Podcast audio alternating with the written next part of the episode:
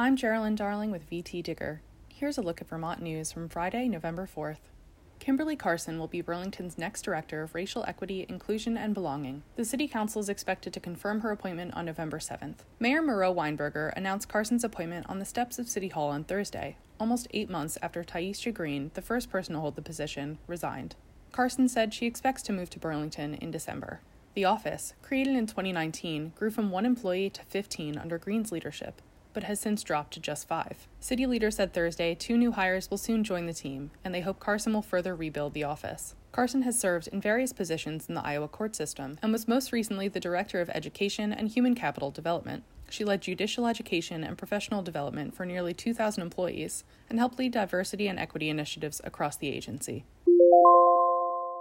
Ahead of the 2023 legislative session, cities and towns across Vermont have either adopted or are considering resolutions requesting the power to regulate guns. The influential gun control lobbying group Gun Sense Vermont is spearheading the effort. On October 11th, Woodstock's village trustees adopted a resolution calling for repeal of a state law, commonly known as the Sportsman's Bill of Rights, that prevents municipalities from restricting guns. The Burlington City Council expects to take up a similar resolution soon, and Gun Sense Vermont is pursuing measures in Montpelier and Winooski. In Burlington, the city's Board of Health is proposing the resolution, and the City Council is expected to send it to the Public Safety Committee for review.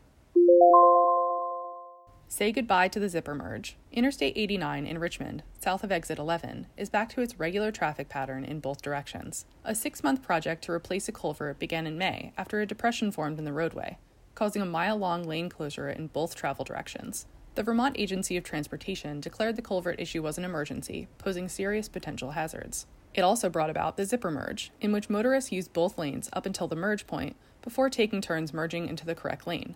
That creates the zipper effect. State officials started encouraging the technique in September. At the time, the state was aiming to complete repairs this month, with an estimated cost of $12.1 million. VTrans said the schedule and the cost estimate were right on target.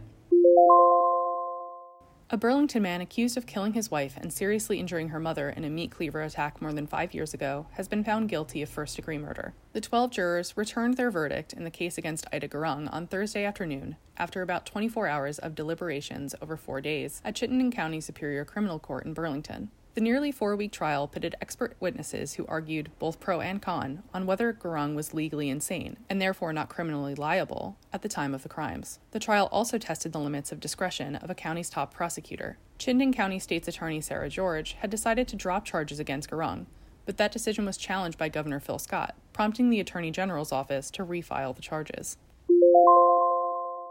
You can find all these stories and more at vtdigger.org.